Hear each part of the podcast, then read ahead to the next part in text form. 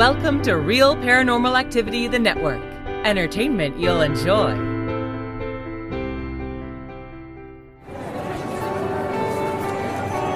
You are listening to an RPA production where people gather.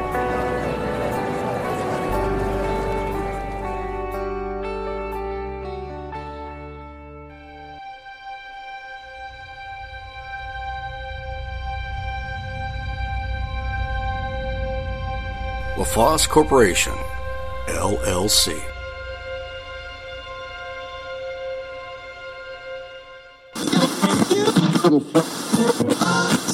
The hotel is called the, the Fairmont Algonquin.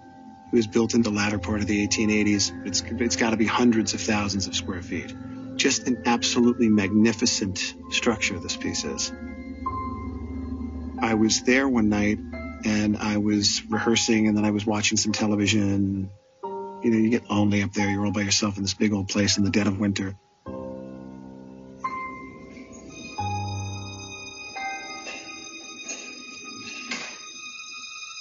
And uh, all of a sudden there's a jiggling at my doorknob. It was like a, a, a rattling back and forth you know, like like somebody jiggling, somebody jiggling the doorknob. And then I walked up to the door and I looked through the people and I opened the door and there was there was uh, nobody there. I mean, from the time I saw the doorknob turn and looked through the people to opening the door and going out, it, it couldn't have been more than, you know, I don't know, three, four, five, six seconds. And that, you know, got my heart racing. I didn't know what to think. That's when it sort of all began. Another time, my wife came to visit me she came in for like a week at one point. We were dead asleep, and it's uh, three o'clock in the morning.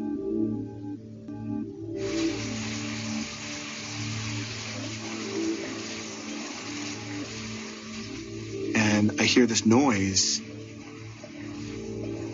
I can't quite make what the noise is. It's a noise that sounds familiar, but not right. I realize it sounds like running water, and I hear it coming from the bathroom, and I go over to the bathroom.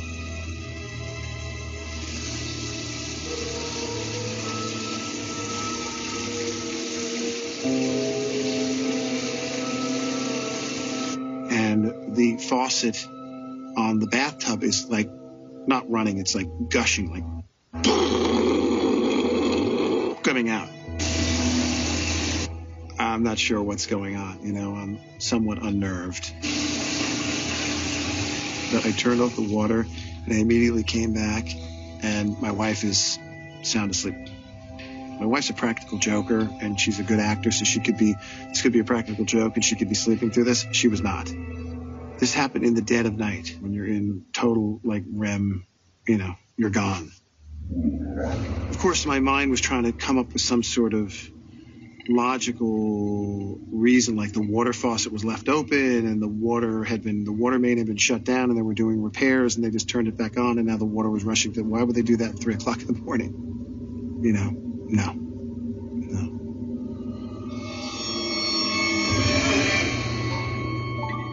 There was another time, it was fairly quickly after I could hear this woman crying at nighttime. I believe it was on the fourth floor somewhere. Couldn't sort of figure out, I couldn't identify where that noise was. But sobbing, crying, sobbing, crying, that was more freaky than some of the stuff that I had already encountered. I had no idea what I was about to experience. Um, one day I had a day off going into a weekend, so I flew home to see my kids.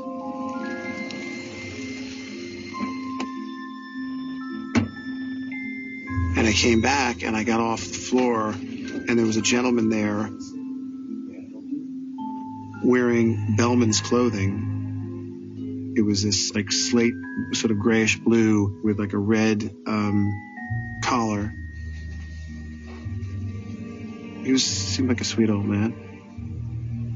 I opened my room door, said thank you very much, grabbed the handle of the bag, rolled it in, dropped my briefcase, said hold on a second, and I snapped off a 20 and went to hand it to him, and he was gone.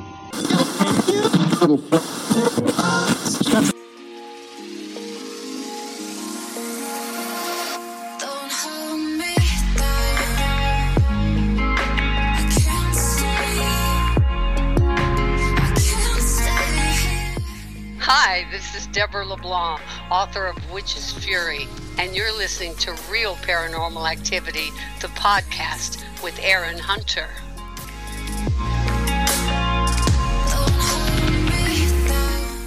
Welcome. I'm Aaron Hunter, purveyor of paranormal stories, the occult, and the unexplained. Welcome to RPA. I hope you enjoy your stay.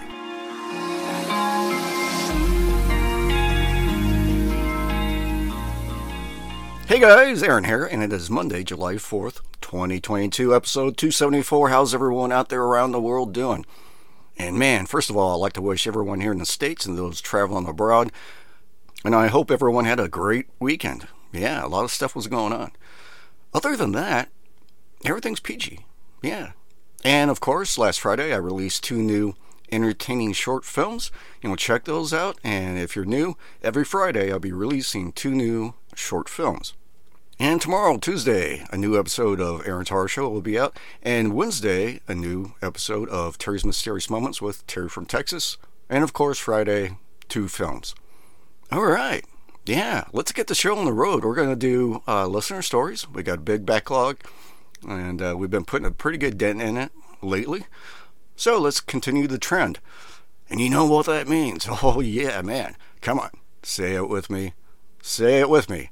That's right. Two, the story then. Follow me right this way. No pushing, no shoving, and the fans are on. Nice and cool. Grab a beanbag over there in the corner, find an empty spot on the floor, and don't forget to grab a popsicle out of the freezer. Ah, get behind my desk here. Get comfy. And I printed off Brett's packet. Let's see what Brett chose for us today. Ah. Okay. That looks like we got a short one and we got two long ones. All right. Let me take a sip of my green tea real quick. Mm-hmm. Oh man, so good when it hits the lips. All right, the first one. This one was by Kenny, and it's titled Figure. Okay, Kenny, let's see what you got, man. I've been staying at my cousin's house for a couple of weeks now, and up until now, everything has been normal. The room I am sleeping in is diagonally across from a stairway leading downstairs. I'm a very light sleeper and often get up to get a glass of water. I was going downstairs to get a drink and I thought I saw a dark figure next to the banister. I ignored it, went downstairs. As I got back to my room, I turned to shut the door and saw the shadowy figure again. It stood around 5'7, 5'8, a bit taller than me. I thought it might be a family member, so I walked closer, but it just vanished back into the shadows. I couldn't find anything that would be making that kind of shadow, and I'm pretty sure it wasn't a trick of light. I stayed up the next night to try and see it again, but it wasn't there. Two days later, I saw it again. It was just standing leaning against the staircase. I got scared, so I shut my bedroom door and went to bed. It doesn't seem to appear at a certain time, as each time I get up, it's always a different time, yet it's still there. I asked everyone else if they had seen anything, but they hadn't. It didn't seem to be threatening, but it still really spooked me. I have not experienced this before and would like to understand what this figure is and if it is possibly harmful. I also would like to help understand why only I can see it. My sister and cousins occasionally get up during the night. All bedrooms are on the top floor. and they have never seen it. Love the podcast, and that's from Kenny. Kenny, thank you very much for sharing. Great story. Um, yeah, that is unusual. Um, we get this all the time. You know, some people can see things, and other people that are living in the same space, they, they don't see anything, you know. Apparitions, or in this case, uh, a shadowy figure. So you're not alone. Uh, we had a, a doctor come on that I interviewed, Dr. Scott Kolbaba, and you know he he wrote a book with all these paranormal type stories that his surgeon friends uh, experienced. Like someone died on the operating table and they bring them back to life, and then you know the patient tells them how they were floating around and in great detail what everyone's doing. And other patients die and they bring them back, but they're fine. They don't tell a story. So, yeah, uh, I asked him, you know, why is that? What do you think that is? And he says, well, with some of these patients that died and came back, and you know, they you know they give detail about what everyone's doing as they're trying to bring them back. Uh, usually in their history, they usually had some sort of trauma in the past, you know, like a bad car wreck or something. And uh, you know, the other patients uh, normally they didn't have anything traumatic happen in, in the past, so you know that's his theory and you know i really don't know but all i know is other people are like you you know some people can see these things and some people don't all right. Thank you again. Yeah. I love stories like that. All right. What do we got next? What do we got? This one is by kitty and it's titled sandstone slab. Okay kitty. Let's see what you got man.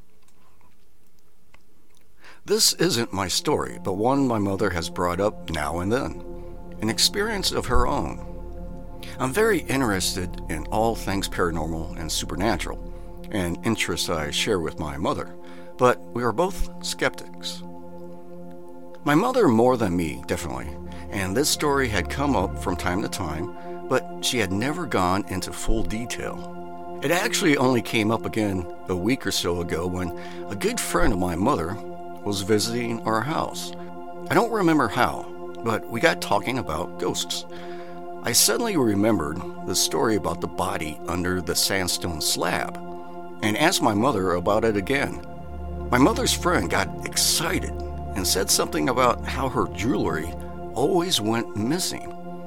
I didn't realize it until then that she had been my mother's flatmate at that time. During the early 80s, my mother and her friend had been living in a terrace house near Sydney, which appeared on street directories in 1860, but could have been there even earlier. It hadn't been done up and made fully modern, and that's probably why my mother was so interested in it. The house we live in now was built in 1902, and the house her friend lives in was built even earlier. She told me that the house didn't so much have a scary, unwelcoming feel, but that it just felt like psychic things were happening in there. It apparently felt like there were other people there sometimes. Maybe only one person, or maybe a group. But you were never alone. Now, it was only my mother and her friend in the house. Each of them had their own bathroom, and my mother's friend had a dish in her bathroom which she kept her rings and earrings in. Every night before she went to bed, she would take off all her jewelry she was wearing and put it in the dish. It was an ingrained habit. She never put her jewelry anywhere else, no matter how tired or drunk she was. After they had been living there for a while, things started to go missing from the dish. At first, it was just chalked up to her being forgetful or distracted in placing the rings on the table in her room or somewhere else like that, but claimed that they would turn the house upside down looking for them and never find what they had been looking for. And then the next day, or the next week, or the next month, the missing items or item would appear back in the dish, exactly where they were supposed to be. This never stopped happening, but gradually both my mother and her friend got used to it and came to accept it. despite how annoying it could be. Now, for the part of the story I was familiar with. In the living room area, there was a fireplace, and in front of the fireplace was a heavy sandstone slab, about a foot wide and deep enough that the floorboards had been built around it. For months, it seemed ordinary, just another part of the house, but then my mother, a strong skeptic, had started having feelings around that area.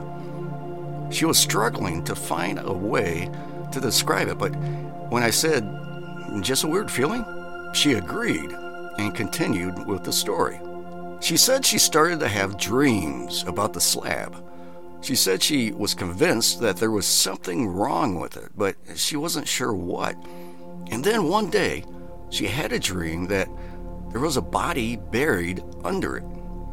I asked her if it felt factual or if she got any feelings from the dream or any hints that the person had been murdered or anything like that. But she just shrugged and said it was just there, just fact. That she just knew there was a human body underneath the sandstone slab in front of the fireplace. And that was that. Of course, they also heard footsteps, voices, and sounds that could not be explained. The feelings of another presence never went away, but they got on with their lives, and if anything more happened, I don't know about it. They never investigate at all, not the slab, nor the house's history. I wish they had, because I'm very interested in it myself, but I guess this is all I will know about the house with the body under the sandstone slab. Keep up the good work. And that's from Kitty. Kitty, oh man, great story, love it. And thank you very much for sharing. Yeah, you know, dreams. Um, again, it's not unusual that, you know, like a, a past loved one may, you know, years by go by and all of a sudden you have this dream. It's a pleasant dream and your loved one appears in your dream and they start talking to you. And sometimes they give you, if you're having a hard time or if you're trying to find something, uh, we had stories where, you know, old grandma appears in a dream and tells the person exactly where the item's at. And sure enough, it's there. So it's not that off. Um, yeah, it's kind of spooky getting a dream that there's a body buried underneath that slab. and then, of course, they're feeling presences all over the place, and sometimes a single, sometimes a group. Yeah. Hmm. Hey, thank you for the story. All right. Yeah, kind of spooky. All right, what's next? What have we got? This one is by Angel, and it's titled Voodoo Doll. Okay, Angel. Let's see what you got, man. I cared for a lady who, as her health declined, was moved to various rooms in the home to suit her particular needs at the time. But the thing myself and my colleagues noticed was the atmosphere or feel of every room she occupied just felt off.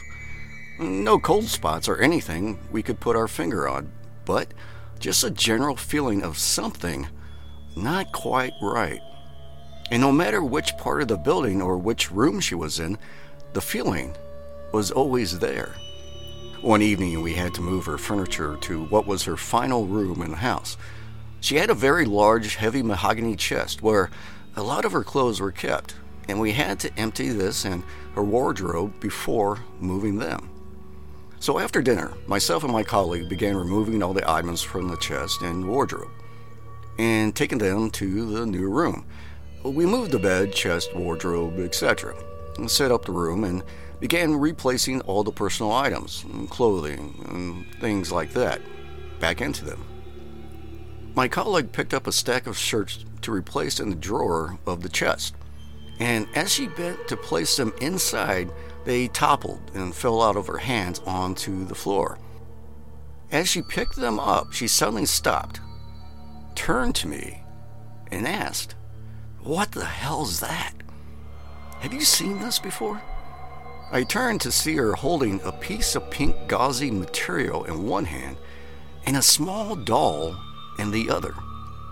She held the doll out towards me and said, This was wrapped in the material. What is it? I stepped forward to look. The only thing I can describe it as is a voodoo doll.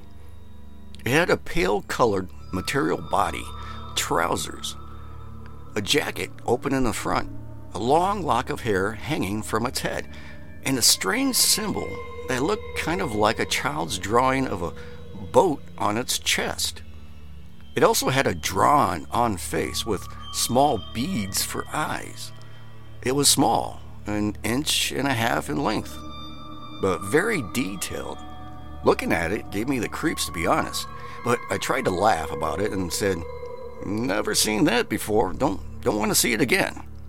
Wrap it back up and put it back and say sorry for dropping it on its head. My colleague laughed and said, You're right. Then to the doll, I apologize for dropping you. Wrapped it up and replaced it where she thought it had fallen from. We both felt a bit nervous, so finished up and left the room. We spoke to our team leader about it as neither of us had seen it before, and all personal items are documented when brought in. She could find no mention of the little doll in any of the residents' paperwork, but but added it as a footnote to the existing list. I often wonder, was it a voodoo doll? I've never seen anything like it before. The detail was very intricate from the face to the jacket on the clothing. The detail was very intricate from the face to the embroidery on the clothing, and the symbol on the chest was very weird. Was this why there was always a strange atmosphere in her rooms? Love the network. And that's from Angel. Angel, thank you very much for sharing. Great story. Yeah, you know, that doll sounds kind of creepy. It's only an inch and a half tall. Yeah. And you're saying it's very detailed.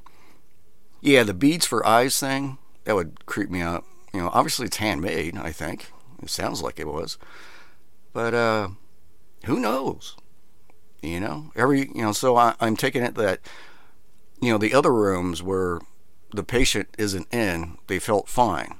But whenever you move the patient to these other rooms, all of a sudden, you know, that, that feeling kind of follows her, right? That's what I'm assuming is going on. Yeah, there's something up. There's something going on. I don't know. All right. Thank you very much for sharing. Great story.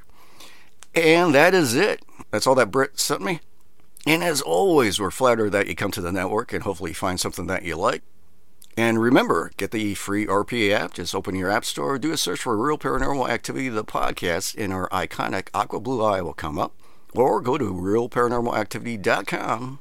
Or we're on 30 different platforms now, such as iHeartRadio, Pandora, Spotify, etc., etc. So if you're at work or if you're on one of those platforms and you get bored with your music, and you want to get your spook on, just do a search for Real Paranormal Activity, the podcast slash network in the search area, and we'll come up. And also, just a friendly reminder if you want to support the network and help us pay our bills, if you go to the website, realparanormalactivity.com, you'll see a big button there that says Get Premium Access. And it's $3.99 a month. You can cancel anytime. And what you get is all the archived RPA shows, uh, you know, listener stories, interviews, bonus episodes, and also a little bit over 33 audiobooks of folklore from cultures around the world. And with that, I am calling it. The show's been produced by myself and Britt, and also made possible by LaFosse Corporation. And man, we love you. Oh, yeah, we do. As always, thank you and